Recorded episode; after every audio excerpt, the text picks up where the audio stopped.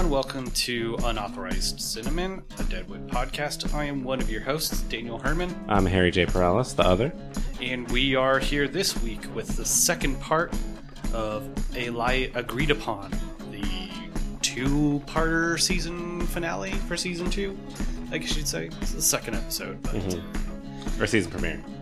for all yes, what did I say? Finale. Finale. The same thing, right? Yeah, same thing. Oh no, it's awesome. Uh, but yeah, so this is for all intents and purposes a two-parter. Even though when they aired, they aired like weeks a, a week apart. But um, this starts out. The previous episode was during the day, and though this episode's during the night, and it picks up uh, basically right off where we left off. Seth has gone to console and be consoled by Alma, given everything that is now in upheaval. Um, but we open up uh, in Al's room, and Doc is tending to Al. Finally. yeah, he's finally paying attention to those that pay him regularly. yeah. Uh, he's tending. Al is asking uh, how Seth is doing. Doc's like, uh, doctor-patient confidentiality, or what it is. uh, and he asks after um, Al's urination problem, which Al is not in any hurry to disclose, Hmm.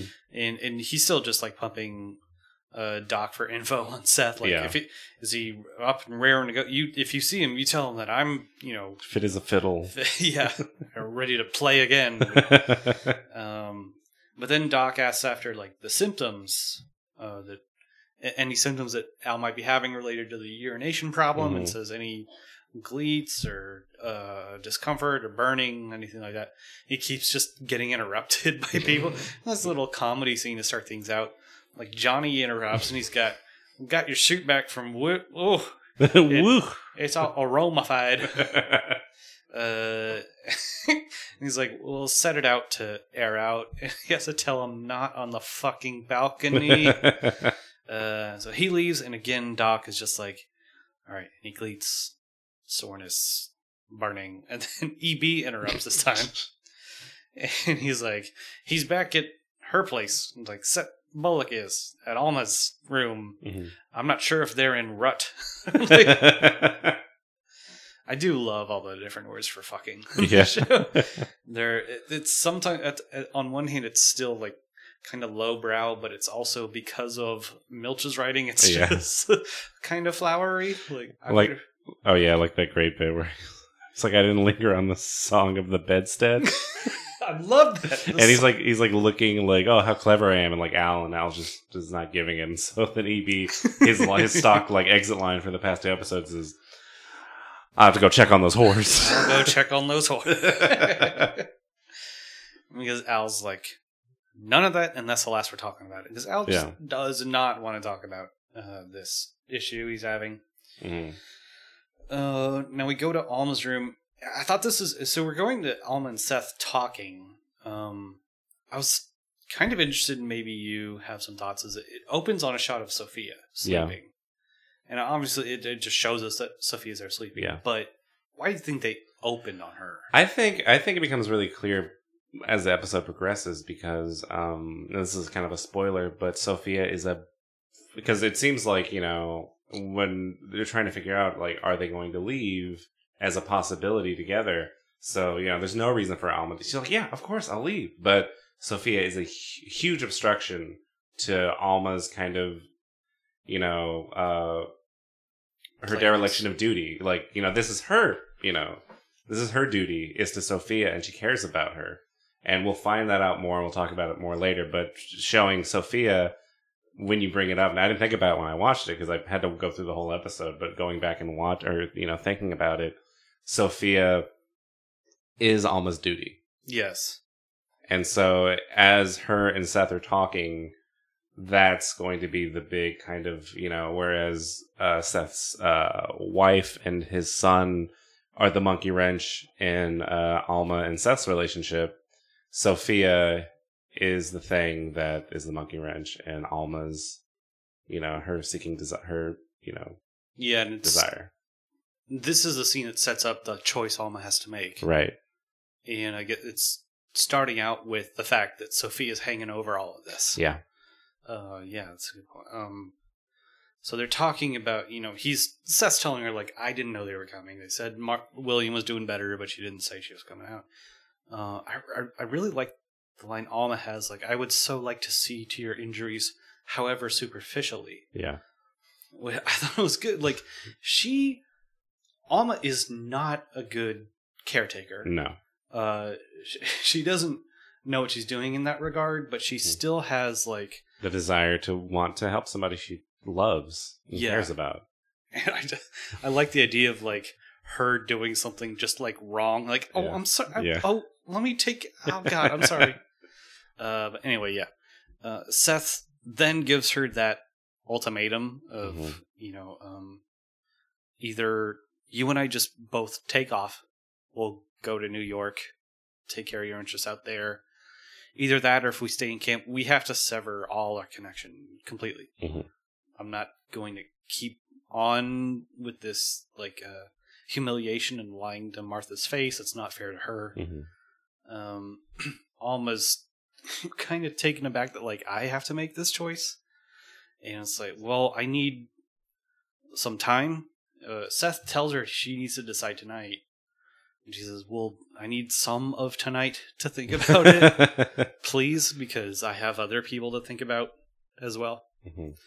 um, that's where they leave it. Now we go back to the hardware store where Saul's still being taken care of. and dude, I we maybe need to talk about Trixie.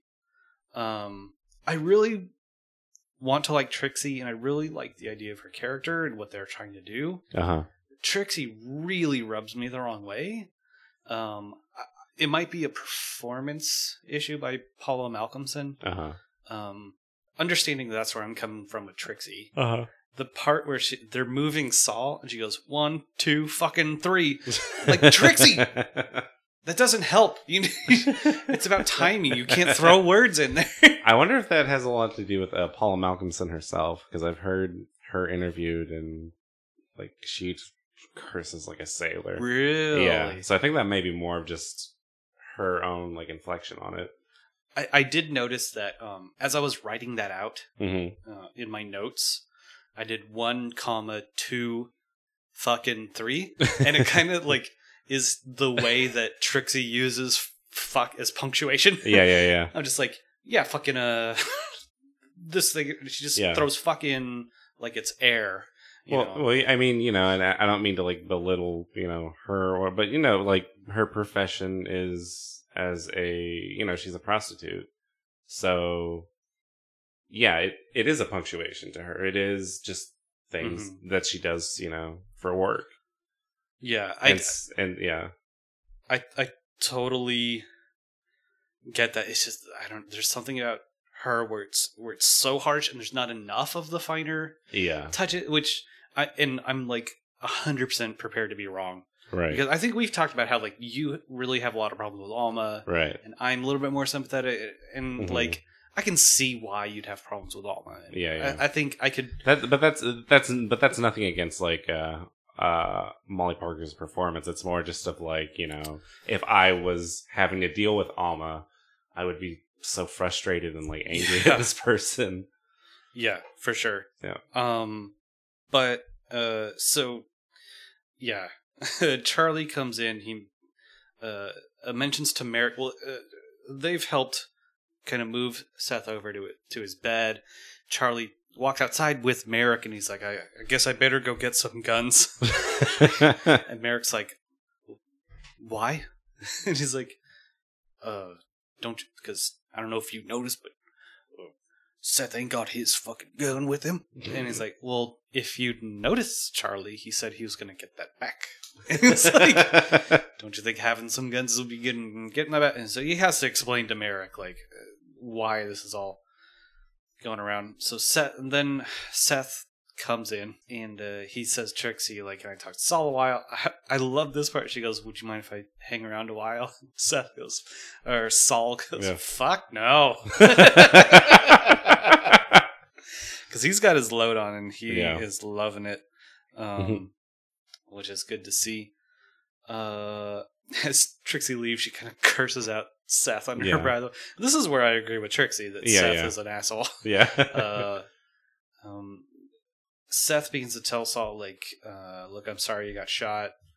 Uh, if it had come to it, I would have, you know, taken all our, you know, dissolved our partnership, and whatever money from your investment that was out, I would have sent it off to your mom, and you know, any further proceeds from our business, I would send your way." And Saul is kind of like, yeah, "Okay."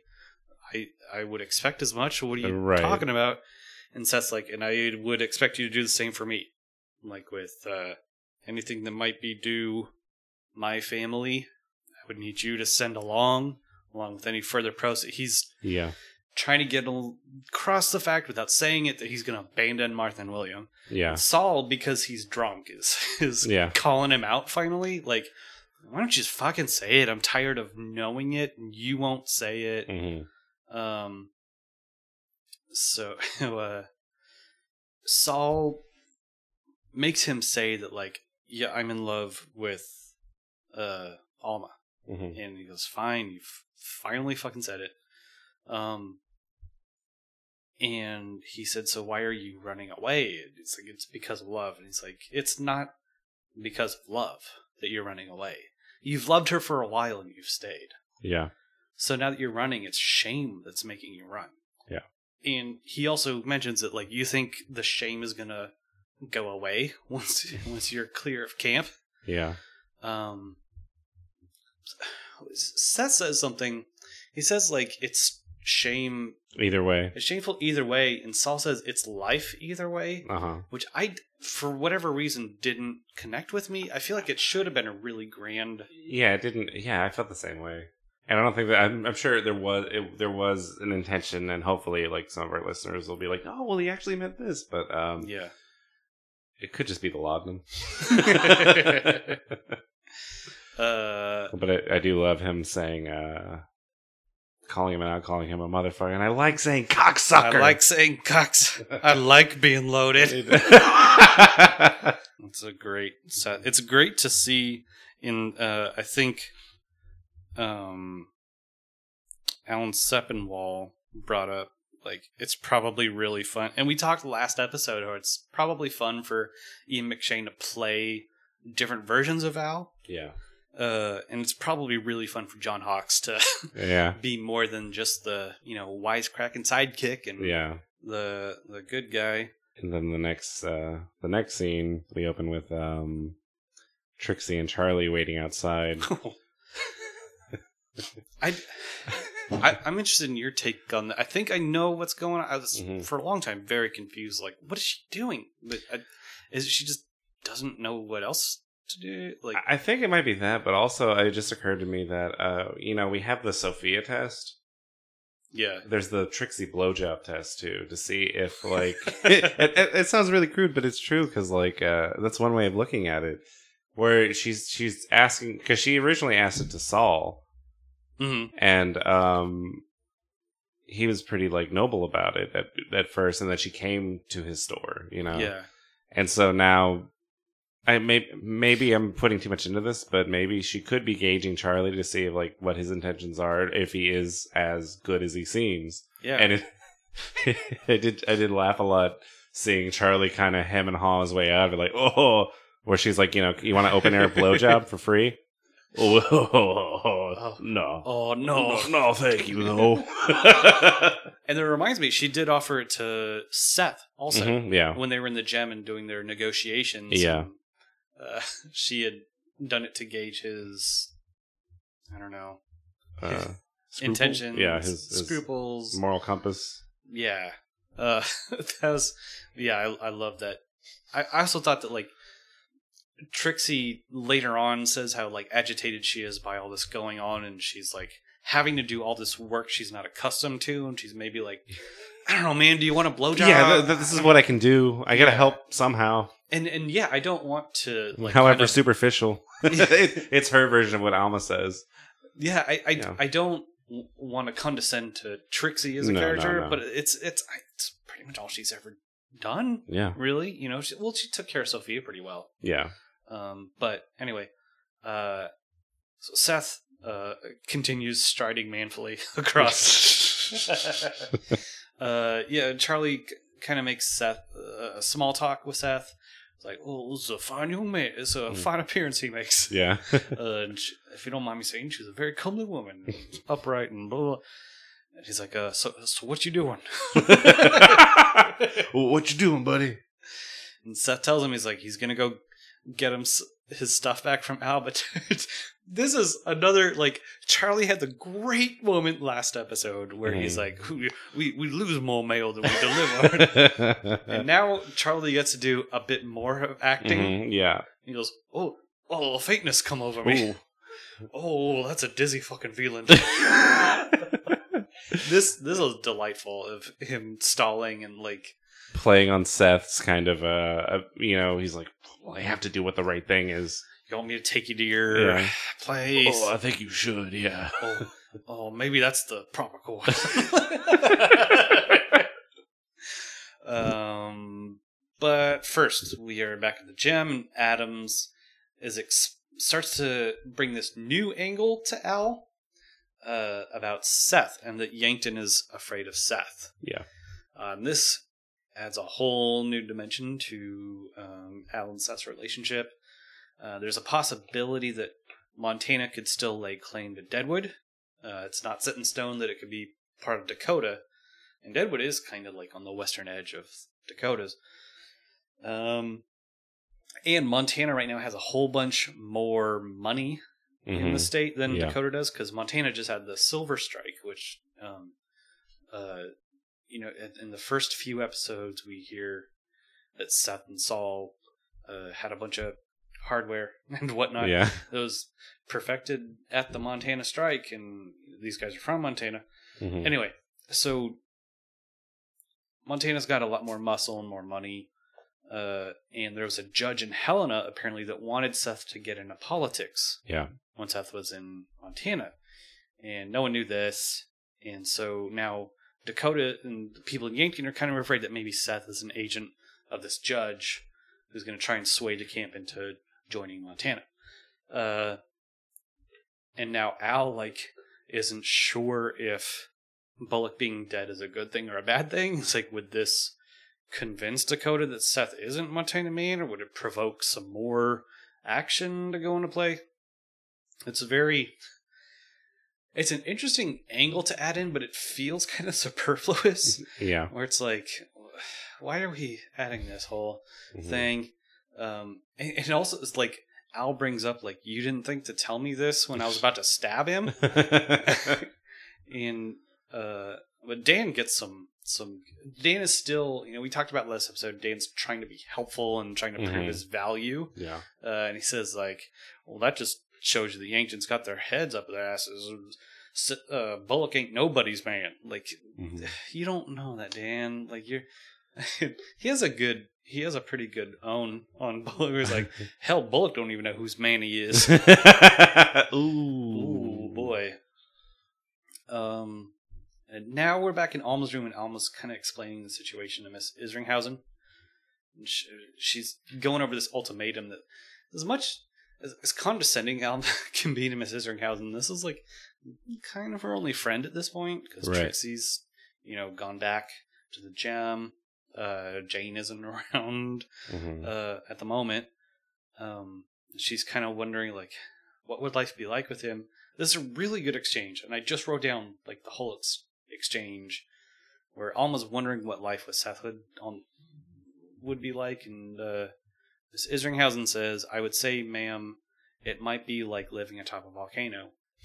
It says, "It's that's been done, Miss Isringhausen," which is a very weird rejoinder. Yeah. It's like, hmm, what are you talking about? Like Bonneville? What are you talking about? Like, uh, but Mrs. Isringhausen says certainly, and with a good deal ex- of excitement, I should think, uh, and uh, a high a sense of high adventure every day, and of course danger. But Alma comes back like, um, and to excitement, would you possibly add happiness? Which is like, don't forget, like this is kind of my one shot at being Yeah. happy because I love this guy. yeah, and Ezra was like, oh, oh, sure, yeah, we can add that.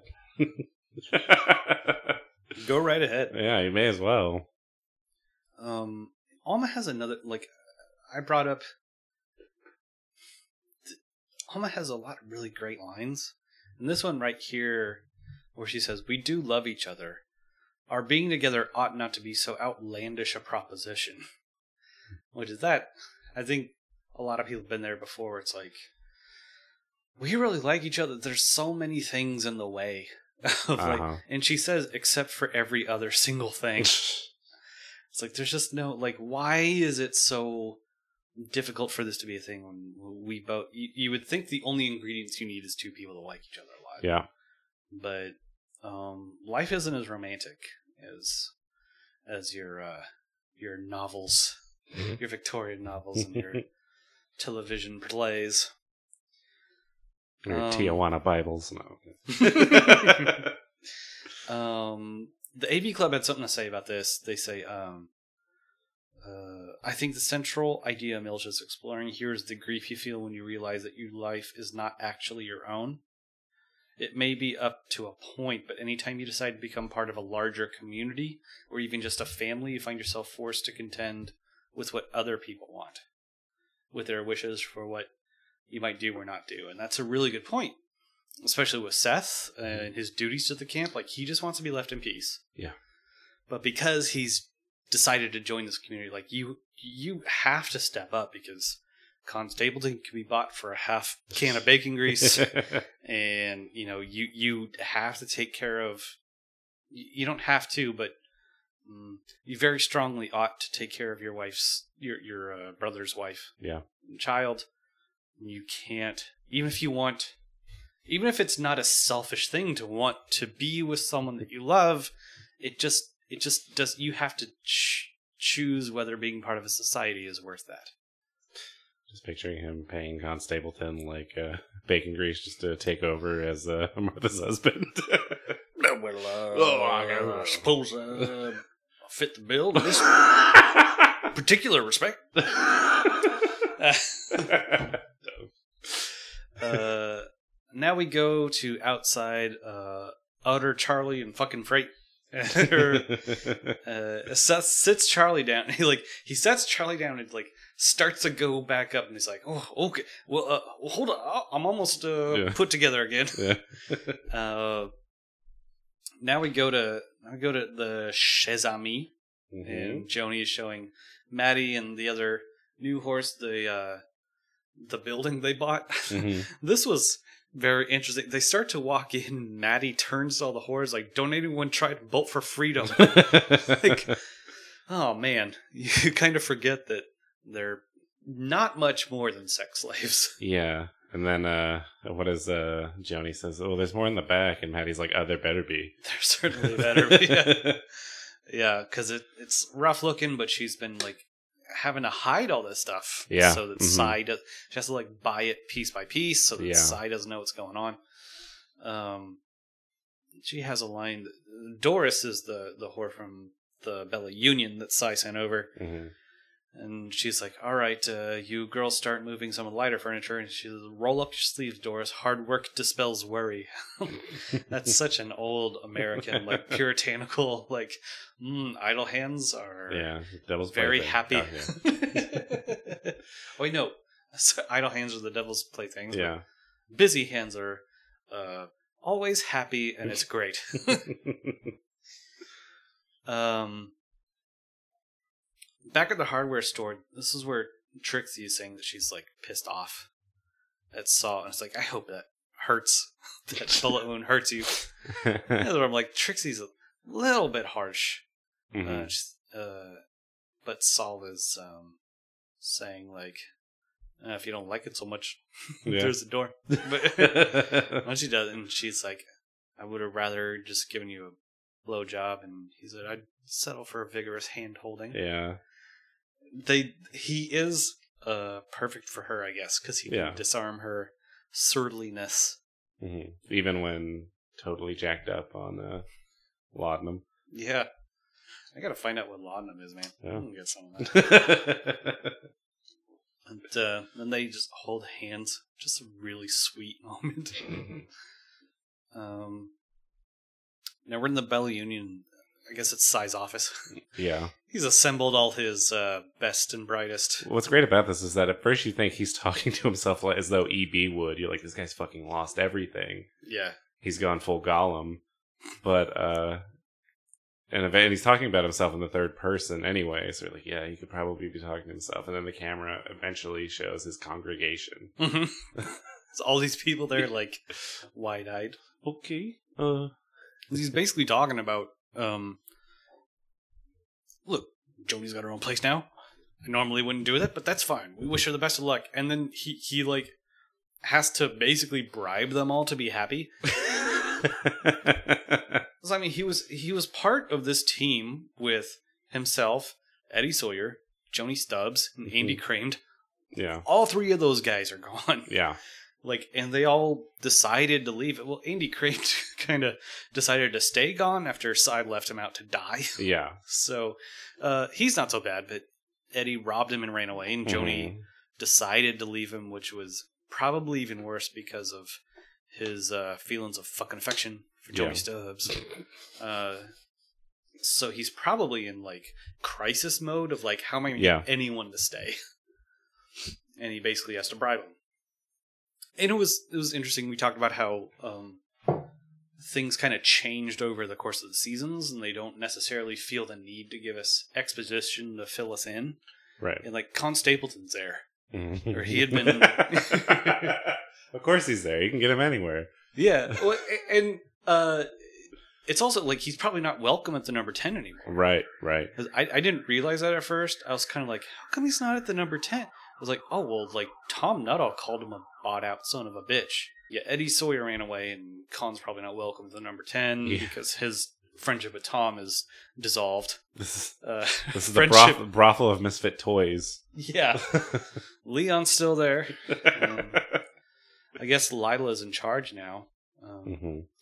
But uh, now we go to Doc's. this is a this is a delightful scene. Mhm. Uh, well, first of all, Doc is performing an autopsy on Bummer Dan's Yeah. brain, uh, which we it's been hinted to with his grave robbing and the fact that he digs in Mhm. corpses. Uh, but he hears Jane outside. Jane is back in camp. She's fallen from her horse and is tangled up in a rope. just laying on the. As soon as he looks out the window, she's just on the ground with her leg still Yeah. tied to the horse. Uh, and she's he's like, "Oh, the fine mess you've gotten yourself in." And she's like, "This is a convention contraption of my own invention that keeps me from falling down, which has temporarily malfunctioned." uh, yeah, she. I thought it was interesting that he he tries to get the knife to cut her out, uh huh. and she's like, "Don't you disarm me, you Mhm. cocks!" Like we forget that like Yeah. it's a dangerous fucking place, especially Yeah. for a loudmouth woman Mhm. uh, she can't even like risk not having a knife on her at all times. Uh, but she tells him that oh, I'm dying, so I've come back to camp just because I need somewhere to die. Yeah. not because I want to see any of you. I just need to die somewhere. And I just farted. So yeah. what? Another fart joke. God damn it, Milch. I'm not gonna complain. Uh, Uh, Doc asks her inside, like, even if you are past help, just help me understand what's going on, and maybe others can benefit. And, you know, he's Mhm. gonna help her. Uh, her last line, I really found interesting. Promise me when I'm dead, you'll plant me with a view of where Bill is. Mhm. Not Next bury me next to Bill, Yeah. not near Bill. Just with a. v- She doesn't even consider herself worthy of being Yeah. in his same cemetery. Right. But she still wants to keep an eye on him, even. Yeah. Yeah. That's pretty um, telling. Yeah. Back in Alma's room, Alma is. I, I I suppose we've she's been introduced to the idea that maybe Seth meant leave Sophia behind, Right. and she's not down with that idea at all. Mm-mm. She's like, he couldn't have meant that. She has a. Are we some vicious, filthy outpost of Brook Farm, which is a little socialist experiment in Oh. Massachusetts in the 1850s? It was communal living. Anyway, Huh. uh, Nathaniel Hawthorne lives there. Uh, but back at Doc's, uh, Doc is trying to examine Jane, and she's like, "Fuck you." He's like, the the female breast is past all allure to me. Just open up your blouse. Uh, but basically, she's got a huge liver. Like her, she's uh, what is it? Cirrhosis or is it um like a? I guess it wouldn't be it'd be like hepatitis. yeah, probably Um, hepatitis. He says your liver runs from your chin to your genitals. he says it very flat. Or like, Yeah. that, I think that's impossible, but he Mhm. says it like maybe he means it. I'm like, Jesus. Yeah. But all she does is drink. Uh, tells her she needs to stop drinking, which. I, I don't think there's a very good chance of that happening. Wow. And he also mentions uh, she, she's like, "I'll stop drinking when you stop fucking drinking." you ugly son of a bitch. yeah. And then he also says, "Nature is the forgiving mistress." Um, but yeah, and he tells her that if you do feel like staying around here to die, uh, Charlie's got a room for you at his place. Mhm. So that's another like sweet little thing that Charlie's kept her a, a place Yeah. all this time. And she managed. She asks, "Like, does he does he have any animals? is there something I can take care of to make my life worth living?" Uh, oh, that's fu- I read it as kind of like, "Do you got any animals in there?" Like, is he making me sleep with the horses, That's uh, sleep like, with the hogs? yeah, that could be another. But yeah, she, she seems like the type that would like to take care of some animals. Yeah. Uh, but we go back to Charlie outside Charlie's freight thing. This is where Seth is telling Charlie about his brother. Yeah. Um, just a story of I guess Seth had run away from home. It seems like Mhm. I only caught this on like my second viewing. yeah, Like he found him Fort Crooper on the Brazos, which we here in uh the eastern side of Texas are familiar with the Brazos River. hmm Uh, but this is way up in like Dallas. Yeah. I looked at it, it was way up there.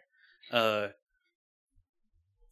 but uh, yeah, his brother had to send him home, and he kind of talks about how we wrote letters back and forth. I found him at this other fort. This I looked it up. It's kind of down near like El Paso. uh huh, Um, uh, and we just never seemed to meet up. And I learned about his wife and child, but then I came down and he died in Mexico, and I brought his body back, and and all there's a line like, "Ain't right to leave him there," Unless you're Mexican. which I thought was like kind of nice because he was like, "Well, you know, if you're from Mexico, you want to stay there." Well, it's really funny in that moment. Like, I was kind of starting to be like, "Oh, Charlie." It's it's kind of like what he did with like the with the uh, Native American that uh, Seth killed, where you Mhm. were like, "Oh, Charlie, no, don't be ugly," but then he proves that he's not, and so he's like, oh, "Mexicans," and I'm like, "Oh no." He's like, "Yeah, shame to leave him there, oh, well, unless you are Mexican. Then there's nothing wrong with that." Yeah.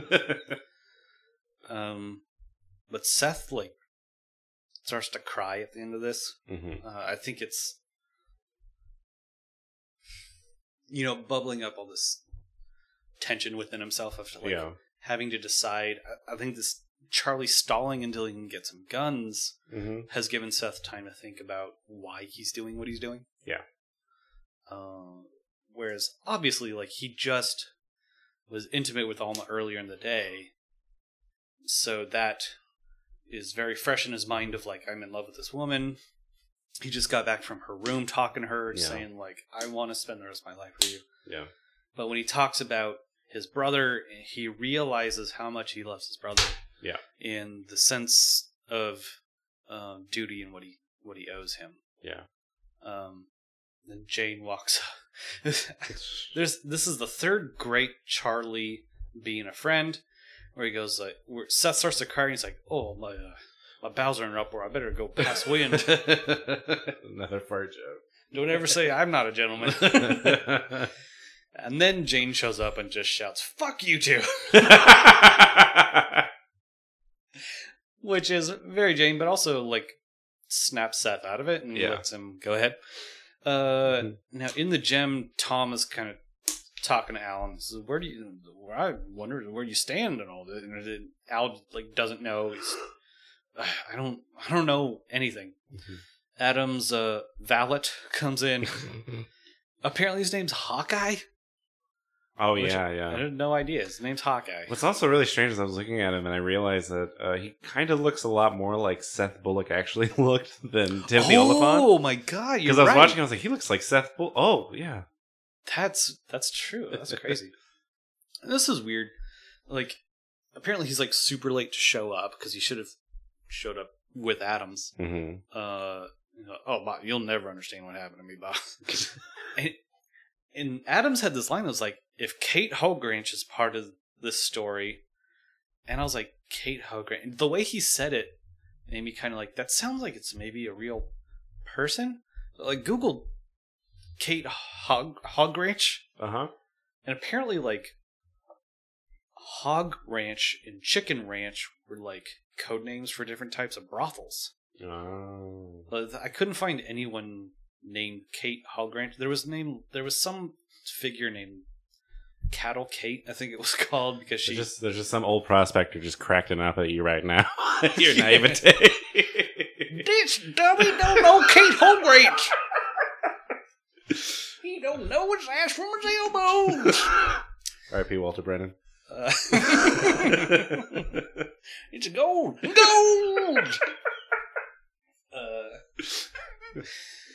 uh, I'm from Northern California. This is my blood. yeah. Hey, best watch out for coyotes. uh, so Al Adams is just kind of like, don't let it happen again. Al like kind of like busts his shit. oh, nice reprimand. Severe reprimand. And now like Dan has decided like I'm gonna show how much of a badass I am. He Mhm. has Johnny pour him this like pint of whiskey. And like Adams just has like a shot, and Mhm. Dan's just like gluck gluck gluck gluck straight whiskey. Mhm. And you can tell Adams is just like, really, dude. Yeah. uh, so he walks uh, up to the guy, like starting some shit, like Mhm. runs off the whore that was sitting next to Hawkeye, Mhm. as his name is, and uh, makes some off-color jokes. And the guy goes, so they start fighting, and Dan easily takes him out. Yeah. Slippery Dan stands up. Ooh, that's one country ass whooping. which is real good. Adams is sitting there just like pissed off that Dan's doing this, but Um, he keeps looking back to Al, and Al's like, "No, you Yeah. can't. No, don't get involved with this." hmm so he just like takes it out on Slippery Dan. he 12 points. Oh, he 12 points slippery Dan. oh, we twelve on it, Uh, and then Al kind of shoots his gun off and points it at Dan and tells him to stop. And mm-hmm. Dan is clearly heartbroken. yeah. Like, really, you're turning on me like that? okay. Now we go back to Charlie Utter Freight Mails or whatever. And Jane is telling us a story. Fella in Livingston went sweet on me. Finnish fella from Finland. Hardly spoke fucking English. Brought me flowers and some dry food they like there. And uh, one night, he takes my arm and he starts in and he uh, whispers in his in his Finland accent. I wanna suck your cock. what do you fucking think of that? This is this is maybe like this is underratedly fucking hilarious Be- because of the tone she's taking telling the stories like and she's just kind of like what do you think of that yeah. and neither of them are in any kind of. Well, Charlie can't hear. Well, he, I don't know if Charlie's pretending like he can't hear. i think he's pretending Yeah, yeah. it's that just is not having it. that is one of the funniest fucking things I've ever seen on TV. I don't know what her motivation for that scene was, why she thinks that's hilarious. I guess just because she's so uninterested in this guy. And she's like, Isn't it hilarious? He wanted to suck my cock. uh, but anyway, so Seth decides, like, all right, enough of this. I'm going to go fight Al Swearingen. yeah, yeah. Uh, I'd rather go get shot by Dan Dority than listen to this story anymore. uh, and that's when Jane's kind of like, "What? Who's fighting? What?" And Charlie has to be like, "I was trying to hide this so you wouldn't like roil the fucking waters." But he's in a fight with Al Swearingen. He's like, "That limey cocksucker!" uh, so they're gonna go uh, back up Seth. Like, let me go get some guns, or we'll back you up, and maybe you won't die. Now we're at Wu's, uh, Wu's pigsty. hmm Uh, And is this where we get the shot? We see, we open up on the shot of the pigs eating yeah, Slippery Dan uh, yeah. I think it's Bummer Dan. or Bummer Dan. Bummer Dan. yeah. Doc is there. Yeah. Trying to tell Wu's like alcoholic and encephalopathy. Yeah. Wu's just like, what? I get the feeling that Wu completely understands him. and it's just Yeah. like, you're disgusting, Yeah. dude. it's like, uh, uh, Jane makes a comment earlier when Doc's examining her. It's like, when I die, don't you go digging around in me. I know you don't. I know you don't shy away from that kind of sick behavior. yeah. Uh, which this is crazy that people like would not let people do that. Where it's like, gotta learn something. yeah. Um, yeah, Wu asked Adams for five dollars to dispose of Slippery Dan. And I, I think maybe the AV Club brought up that Wu hadn't been charging before. Oh, it kind of seems like that, Yeah. Um.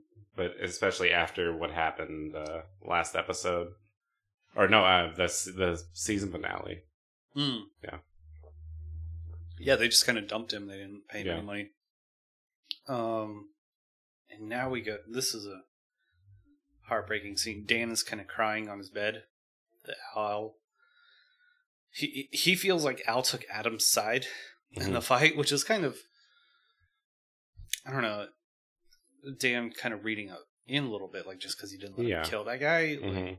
but it is you know for all they've been through for Al to like you know pull a gun on him. Yeah. It's pretty pretty, especially when Dan has for this long been so sensitive about it. Yeah, and now he's he's full on like you know turned into like a you know like like Al's child Yeah, Yeah, and just like crying on his bed. That's that's all he can do now is just cry like a little kid. it's like an '80s sitcom. Like, yeah, hey champ, yeah. like champ, knock on you his, on his on his door to his room.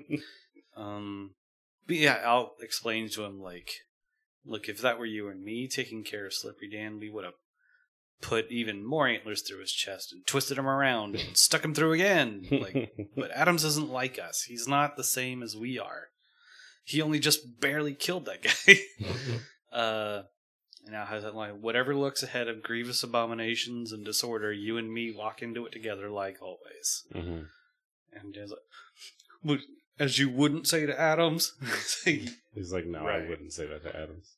so uh, that's taken care of. Yeah, We're back in Alma's room, and Alma comes clean to Miss Isringhausen that she used to be hooked on laudanum, and she brings that up to tell her that caring so- for Sophia has given me a reason to kick it yeah, and helped me stay away from it.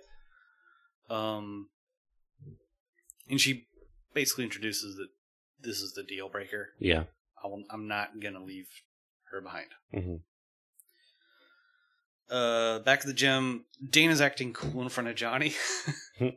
he, uh, Johnny's kind of like, I ain't never seen someone killed like that before. And, and Dan does that thing where he kind of brings up like, oh, if it were me or Al doing it, he would have been even Yeah. more dead. Yeah, Like just repeating back what was just said to him. yeah. Uh, again, like a kid. Um, but uh, what's the name of the Dolly? Dolly's Dolly, gone Dolly. up. We hear Al shout out, "Jesus Christ!" Johnny's a great bit. Either Al got God or Dolly just stuck her thumb back up his ass. uh, and indeed, we do see Dolly with her thumb up Al's ass. I was wondering. Uh, I think this was brought up in the last episode we did about like um, uh, Ian McShane getting to play different shades of Al, and just showing him at like his most humbled. yeah, yeah. I mean, yeah. And he's really like, I think he's really selling the fact that he's an incredible painter. yeah, Um, but uh, yeah, it's supposed to help out Mhm. the problem, but the way he describes it, man, little boy. it's just a big throbbing down there. He's like, "Is there a river of blood coming out?" Oh God, man. And Oh. what, that great bit where like uh he like he leans forward and she follows him. He's like, ah! Why the fuck would you push further if I'm retreating from you? if I'm running away from you? I don't remember his exact line, but it's basically that. Yeah, it was something about like, why would you pursue Yeah, me? if I was retreating from you. uh, yeah, that was uh, just some good little comic relief, but just showing how bad the problem is with Al. Um, back at the hardware store, and Trixie sees Bullock, Charlie, and Jane walking towards the Gem. She's can't believe this is happening again. This goes back to um, last episode. We talked about how Al kind of invented the motivation of suicidal desires Mm-hmm. in Tom Nuttall. Where it's like, I hope it's not Tom Nuttall just taking the fucking easy way out. Trixie says, Does he want to fucking die? I understand the appeal, but not like a cunt taking others fucking with you. Yeah. Lord, like, just, they just ca- casually toss up the, like, of course it'd be great to be dead. uh, but uh, Sol has to get up and go help. As much as he was reading Seth the Riot Act about, like, you don't get to just, like, dissolve our partnership and walk away Yeah.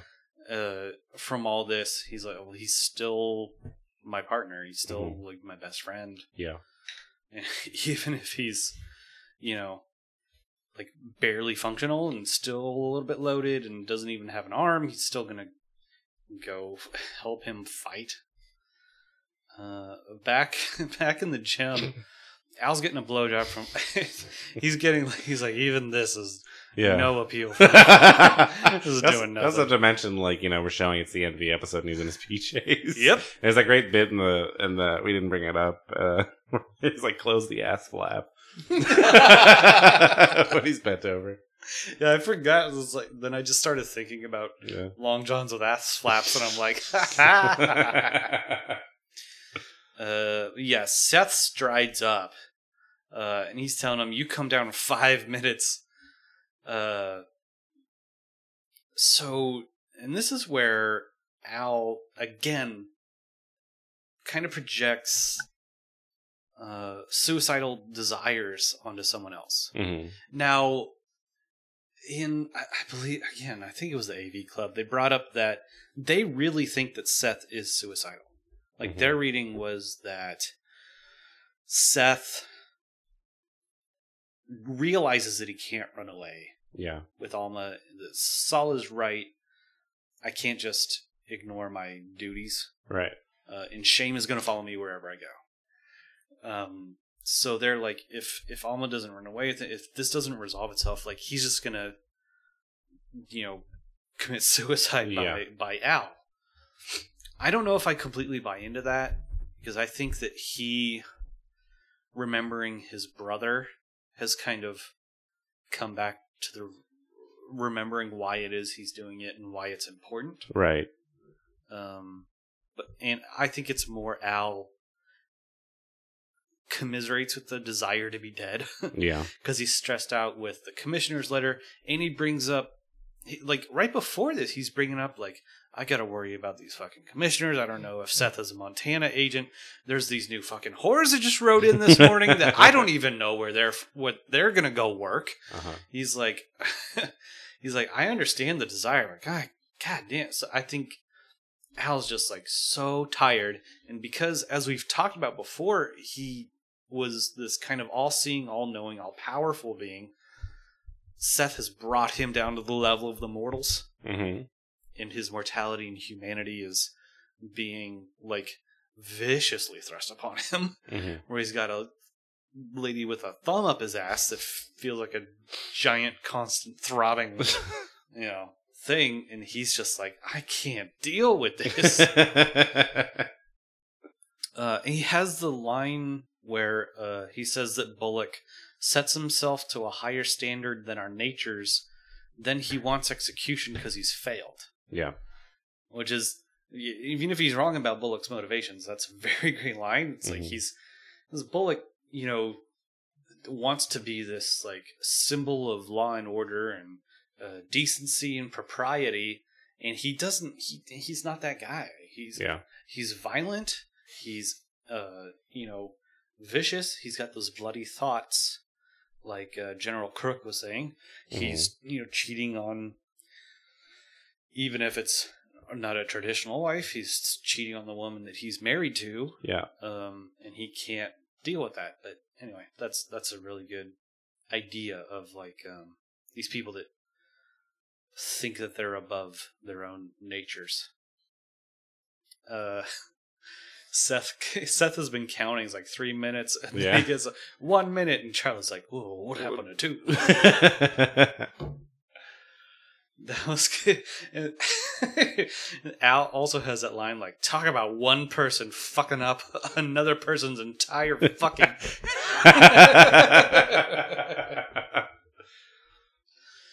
uh, so he's down at the the Gem bar and he's in his long johns and Yeah. it's like Johnny, go get my suit. He turns to Dan, and is like, "Unless you want to get it." He's like, I gotta check with you. You don't have a pity party every time I get someone else to do something. Uh, Jane is like throwing a bunch, a whole bunch of zingers. Mhm. Uh, Johnny like walks out and says he's putting, his, he's hold on a second, he's coming. He just got to get his suit on. Jane says, "Ain't it always a trial picking out the gown that best conceals you fucking pissed yourself?" That's fucking good, man. yeah, yeah, And then Johnny just like looks at her like, "What is this? yeah. what is this thing?" Uh, Sol is trying to get ready to go help out, and I love that Trixie's like, "Here, Sol, take the six shooter instead of this rifle. This rifle's recoil is gonna knock you out hmm unconscious with pain." like, I love that. You know, when S- Sol was on his own, he, he grabbed this tiny little Yeah, it was a little. purse pistol, Yeah. little derringer, and now Trixie's like, "No, here, take this. Is gonna be your best weapon." and she like kind of takes up the rifle herself from a distance. Yeah. she looks like a badass. Mhm. Um, Al uh, Dan keeps offering him like a knife or a pistol, and was like, no, I'm not gonna take any of that with me. Because even before this fight started, Al didn't want any part of this fight with Bullock, really. No. And now he's like, no, I just want to like make peace with this. Like, that being said, if the situation deteriorates, don't uh, hesitate to open fire from concealment. Uh, Sa- Sol shows up. Jane has another great line, like "Hardware Jew at less than full force. Now they'll be fucking quaking."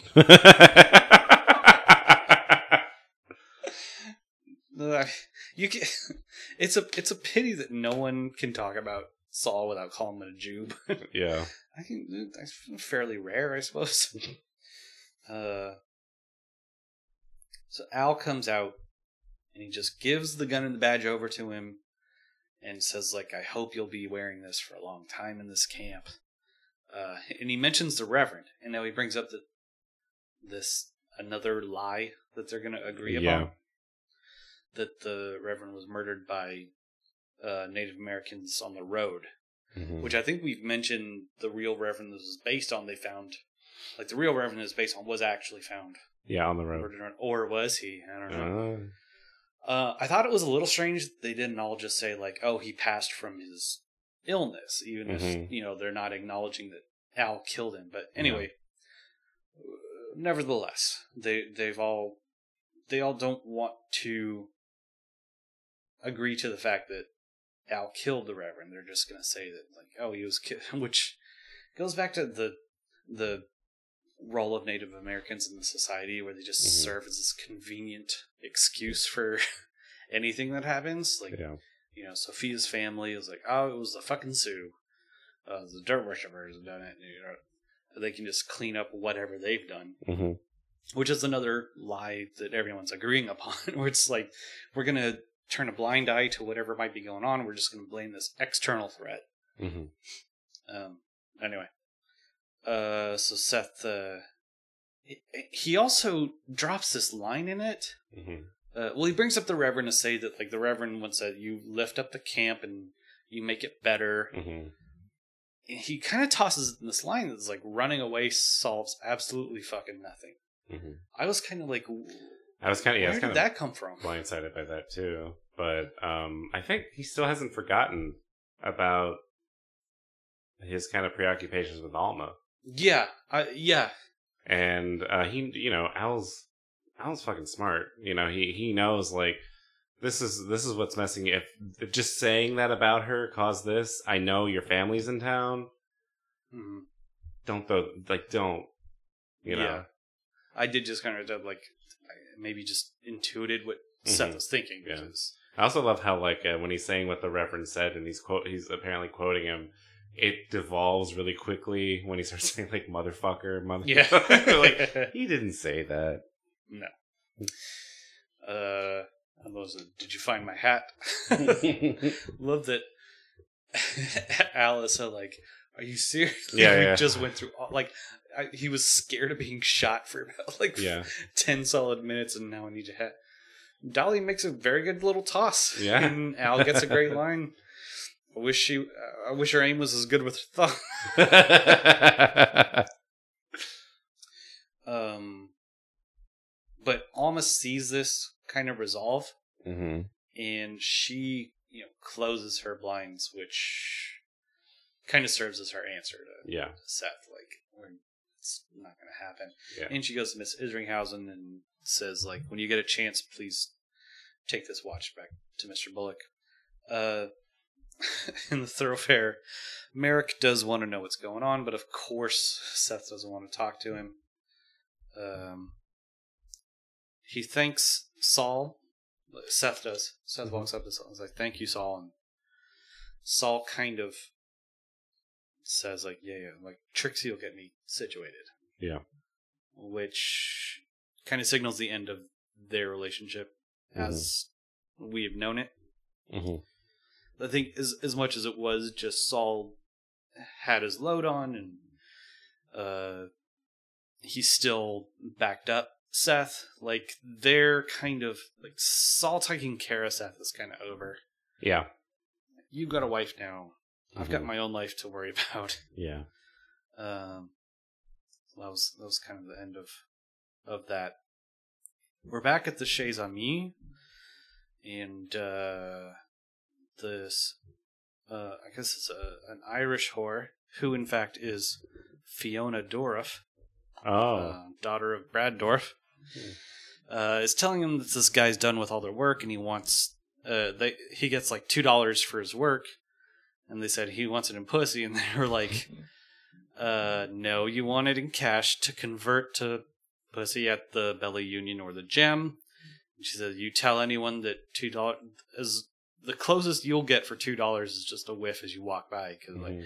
there's signal. This is a high end establishment. This yeah, is, yeah. uh, for the best of the best. like, the guy just has that line. Well, can, can I get it for free though? oh god, yeah, Yeah. So she gives him, and he leaves. Did you? yeah. Oh boy, mother, it's the ocean. Oh Man. boy. It- It's funny to me how like Deadwood can be the most like intellectual show that also has these pussy jokes. yeah. Uh, and EB's trying to spy from outside. He's he's uh, sussing out the new trim uh, from behind a barrel. And Maddie comments to Joanie like, "There's a rodent-looking creature lamping in one of your barrels." She's like, oh, that's just the mayor. yeah, dumb, just the mayor. Uh, and now this final scene is goddamn. They should teach classes on this scene. hmm So Merrick, having been rebuffed by uh, Seth, goes to Al to find out what the fight was all about. And Mhm. Al just tells him like, "I'd laid at cunt's doors," and Merrick's like, "Good God, I can't print that," you know. And Al's kind of, "You want the truth, don't you?" It's like the decent truth. And there's this whole this is Yeah. a huge philosophical discussion Yeah. about The truth and decency need not be at odds. Yeah. and he has this very high.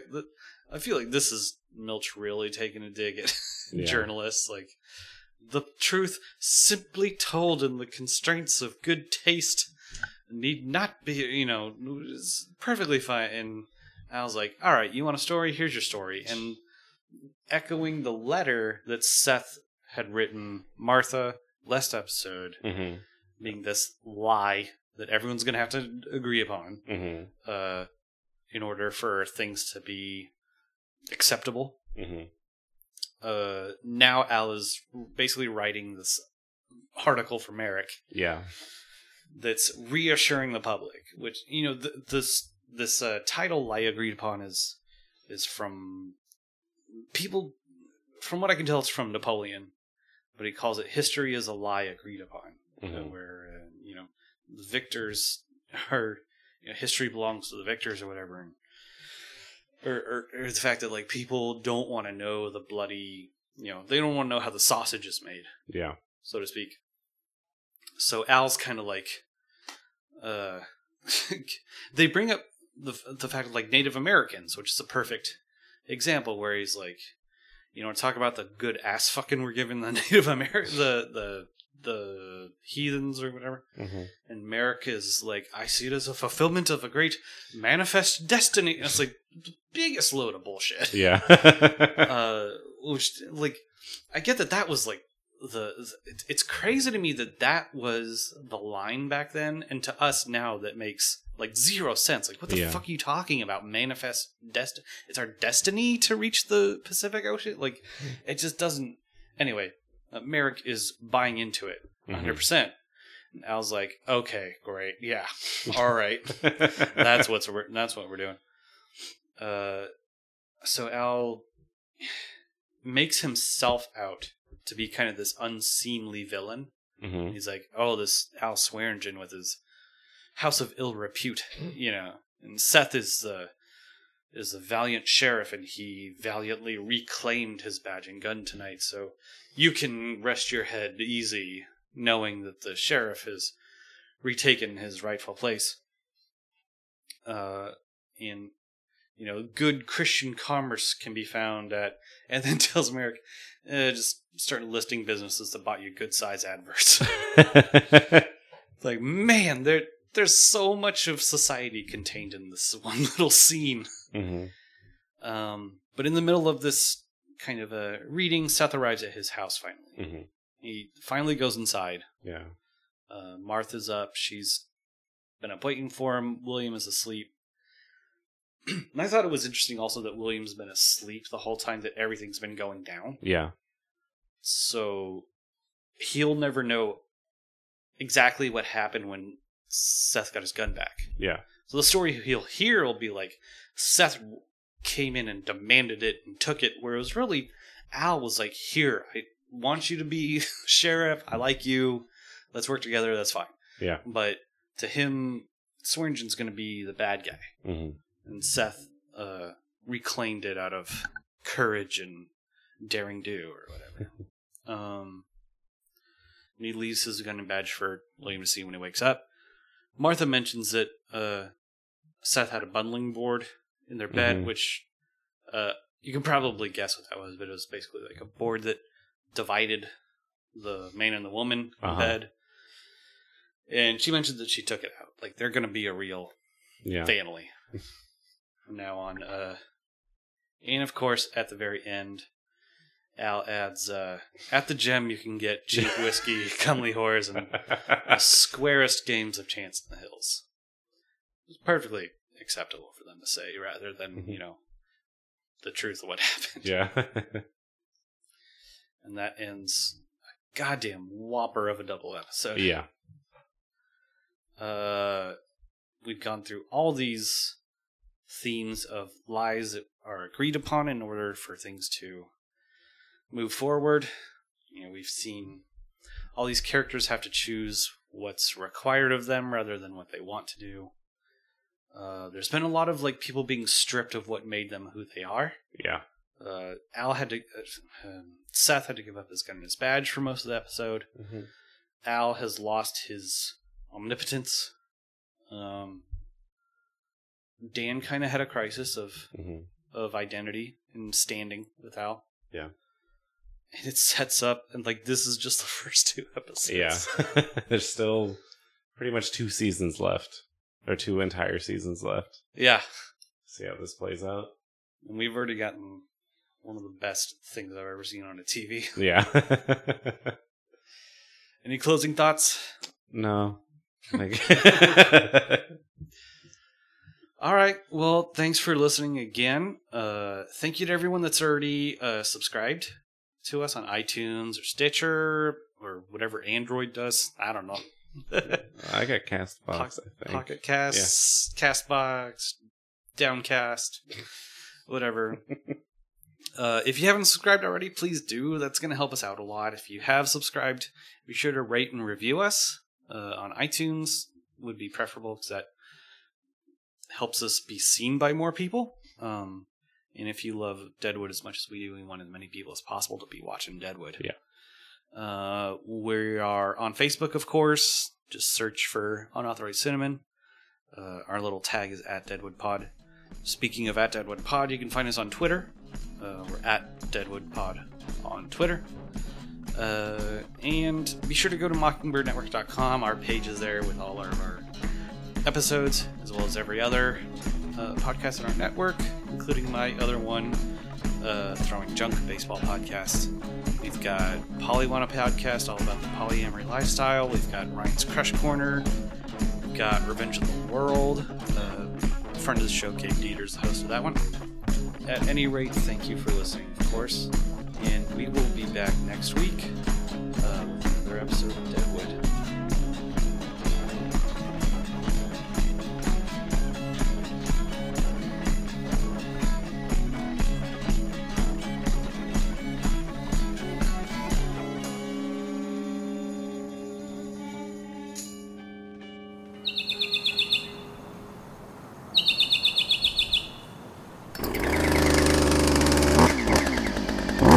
Mockingbird Network.